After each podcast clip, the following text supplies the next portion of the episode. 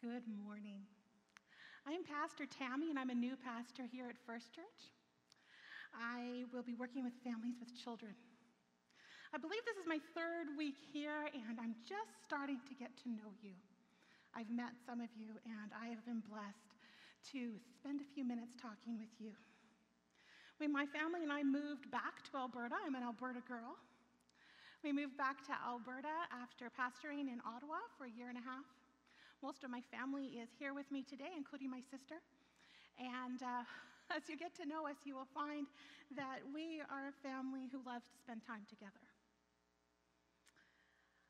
As you get to know me, you will find that I am a juxtaposition of big smiles, of nerdiness and seriousness, of passion and silliness, creativity, a little bit of klutziness, and a lot of joy. I'm an imperfect woman who, God lo- who loves God with all of her heart. And today I want to share a small portion of my heart, of my journey with you. Because I hope and I pray that it will encourage you on your journey. Let's pray as I just settle my heart just a little bit. Our Heavenly Father, Holy Spirit, dear sweet Jesus, I just pray that you would be here with us today, that you would be here with me. Holy Spirit, may I get out of the way. May you clearly be seen. May Jesus just fill everyone's heart here today. Be with me as I share your word. In Jesus' name, amen.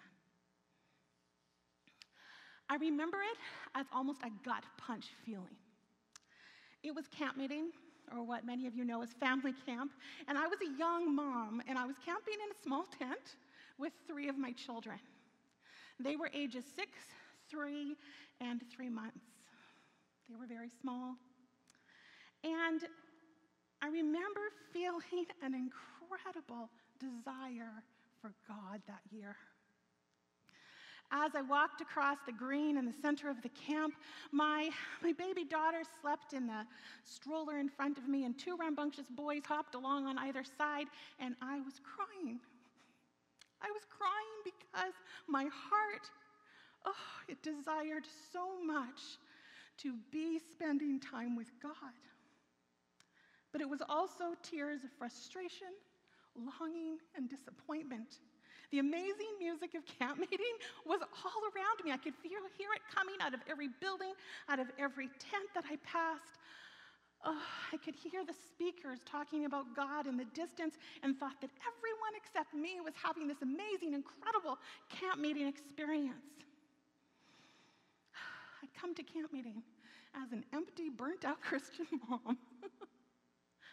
and I was desiring to be filled with his presence, with his music, with his word. And though I adored and loved my children with all of my heart, I felt that I needed God to be this big fix in my life at that moment and just magically take me away from these feelings of emptiness, frustration, longing, and disappointment. It was like it was gnawing right in the center of me. One of our members in this series that we are doing um, called Words to Live By, Maya Dube, shares Psalms 37 4 with us. We'll listen to what she has to say a little bit later. But the verse that she chose to share with us as one that just inspired her was Psalms 37 4, which says, Delight yourself in the Lord, and he will give you the desires of your heart. This psalm is part instructional poem. It follows a question of David's about the prosperity of the wicked and leads to four directives of the faithful to trust, to dwell, to delight, and to commit our ways to God. And today we're going to delve into the delight. When we think about delighting in God, we as Christians, and dare I say humans, often have deep and unsatisfied yearnings.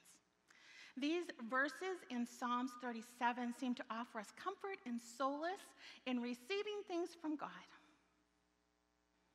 James 1:17 tells us, "Every generous act and every perfect gift is from above, coming down from the Father of lights." However, his primary intent for us is not to be our fairy godmother, to dole out a limitless supply of gifts, or fulfill self centered and worldly dreams. I remember when I first heard this verse, it was, you know, in a class as a child, and there was this little boy who, who caught on to this, and he was like, Really? Really? So Jesus is going to give me a car? He's going to give me a Lamborghini? Really? I'm so excited. Um, um, can he give me superpowers? And this was where his focus was. His childlike focus was on the object of his desire. I ask you as adults, where is your focus? Is your focus on getting a good night's sleep?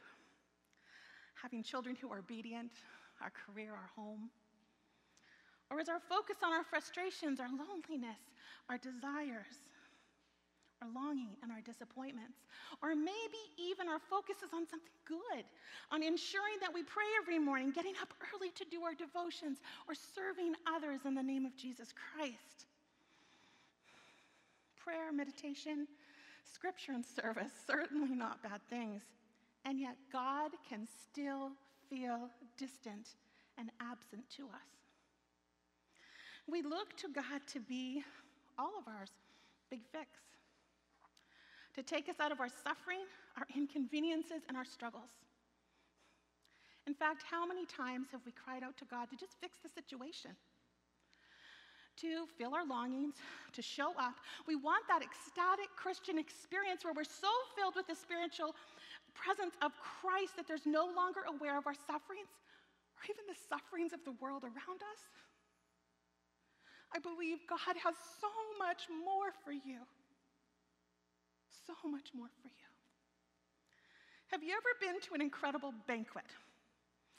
Have you ever been to a banquet, say at a restaurant or a wedding, and the food is just scrumptious and sumptuous? We went to a wedding quite a few years ago, and it was a wedding of a chef. Have you ever been to a wedding of a chef? Very special. the food was absolutely incredible. It was a feast for your eyes. There was ice sculptures. There were many different entrees. There were six different kinds of punch. It was absolutely incredible. Oh, and the piece de resistance, the desserts. Oh, the wedding cake, the desserts. And we all oohed and awed over each amazing dish, taking bites of food with pleasure, rolling them around in our mouths, tasting the intricacies, the flavors, the texture of each bite. Or, have you ever met a newborn baby? Oh, I love babies. That's probably why I have five of them. But I love babies. They are so new and fresh to us from God. They are so precious and beautiful. It feels an incredible honor just to be able to hold one. We smell their exquisite hair. We touch the velvety skin on their little hands. They mew, and we all sigh in absolute awe. This meal, this baby, what if we delighted in God in a similar way? What does the word mean to delight ourselves in Him? The Greek definition of delight is actions of taking a great pleasure, to please Him or to be within His pleasure. In Hebrew, the delight is to be soft to be soft and to be pliable. This is a specific way to live yielded to God.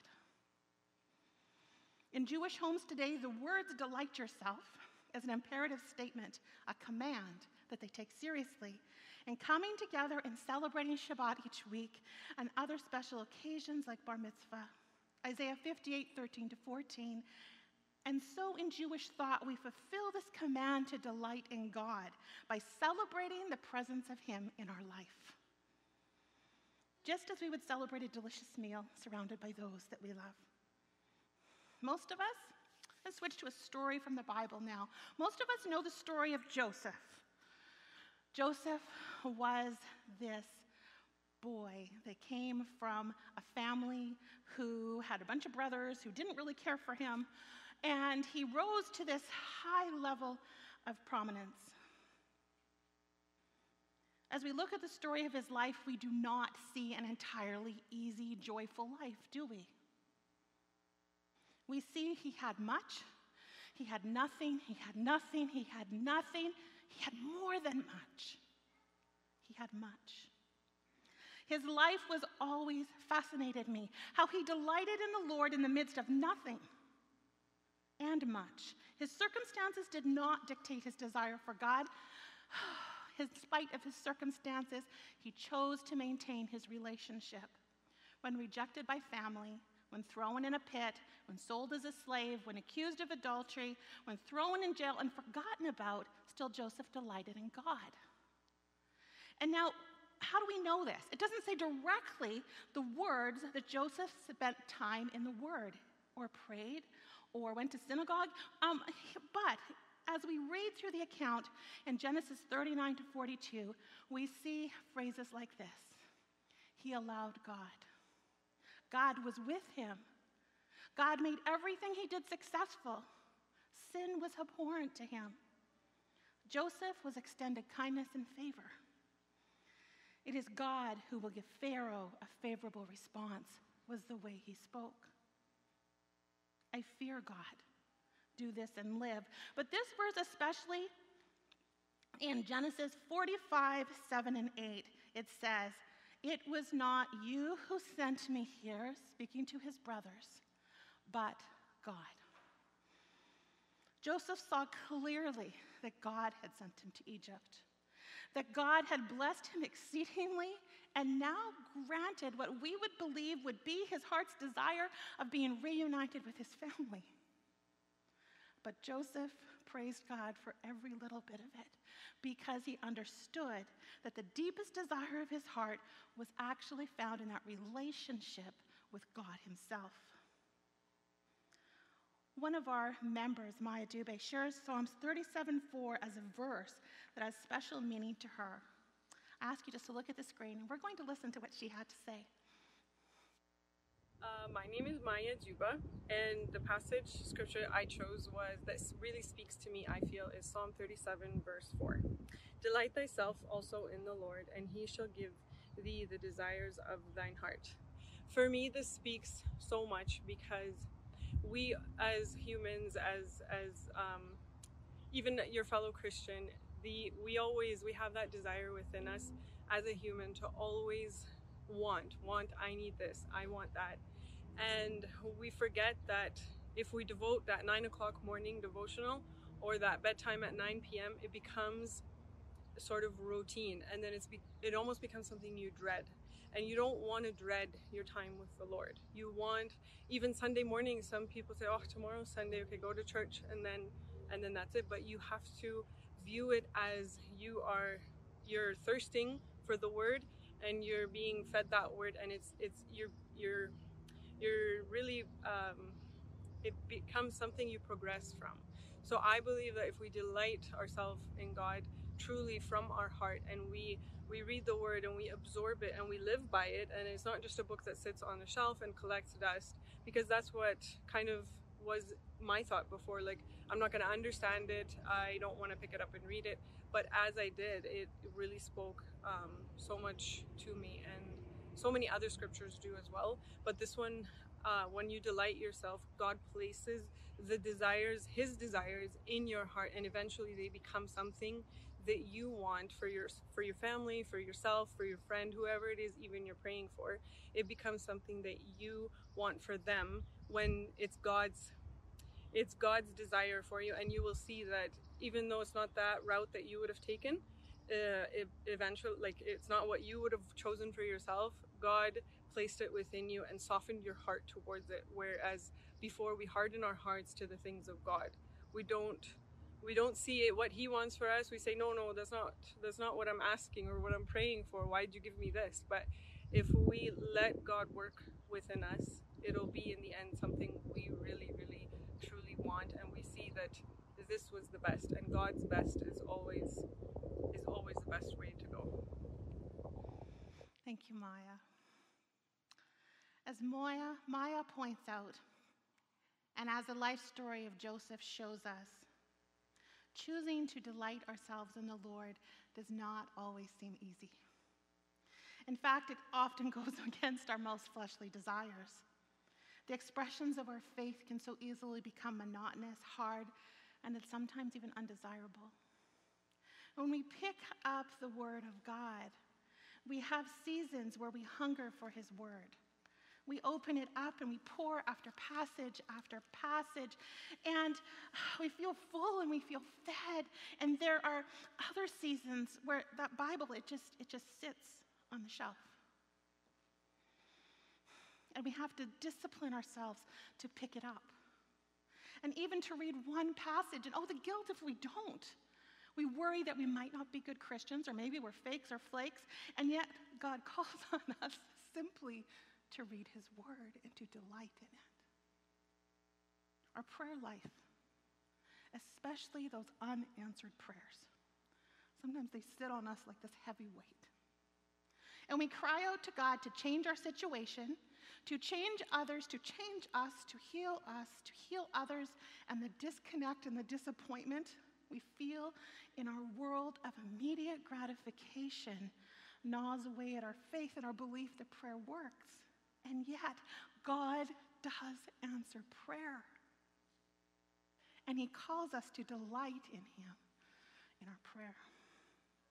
And gathering together, even before COVID, as Maya said, tomorrow, Sunday morning, I have to go to church. And we go, and that's it.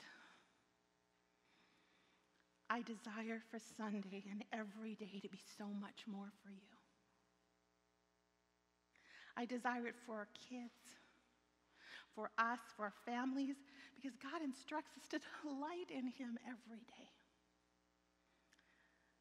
David is old when he writes this psalm, and he speaks from years of wisdom, years of unanswered prayer and answered prayer, admonishment and encouragement, wisdom gained from making many mistakes and from time with God, and always coming back. It is something that defines David. He always comes back to God. It is said that he is a man that chases after the heart of God.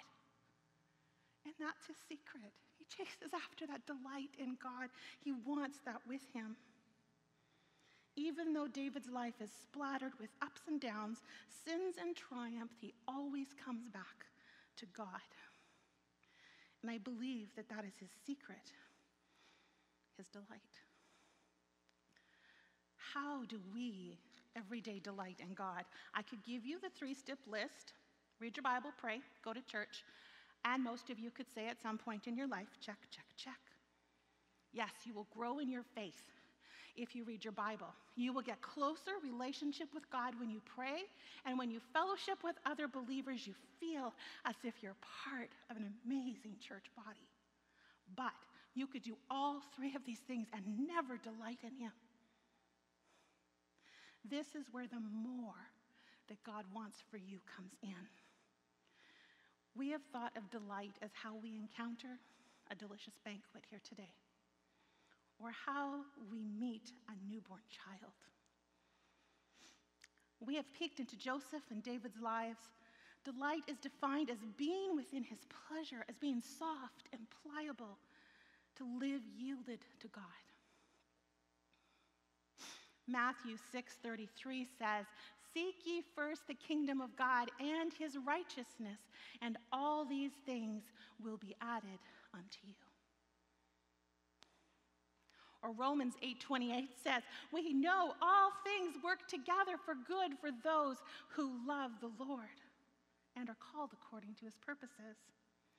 All throughout the Bible, there is this push and pull of God wooing us and us pushing back, of Him waiting and us rebelling, Him patient, faithful, us impatient and willful. This delighting in Him is hard. And it's hard simply because it is surrender.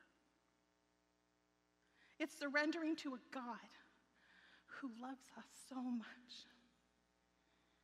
God does not require your perfection he desires your surrender. and like a tornado, this kind of hits us. Our inner conflict tearing at our fleshly desire to preserve a casual Christianity of comfort, convenience. But we can't go on like this. This apathy, this indifference, it's destroying us. Christ Jesus desires your humbleness, your surrender, your delight.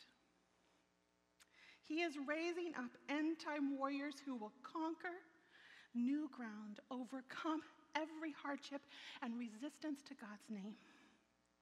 These are the humble ones, the surrendered ones, ones of humility, the obedient ones who are radically abandoned to Him in delight. The story I told you at the beginning here about me with my three little ones at camp meeting, where I felt that strong desire for God as a young mom, overwhelmed and disappointed, longing to feel spiritually connected, but feeling spiritually alone. That afternoon, my mom took my boys to their classes, and I curled up with my tiny baby girl in my tent, and I wept. At first, these were tears of self pity and longing. But as I laid there more and as I allowed Jesus Christ to start to touch my heart, I realized that I was longing for more of God. God took that longing for Him and began to do a work in my heart. It's not an easy journey to humble oneself before God, I know. And yet, again and again, we will find that our way towards delighting in Him is desiring Him so much that we are willing to give up our casual Christianity and to become who God has called us to be. And that is simply delighted in Him.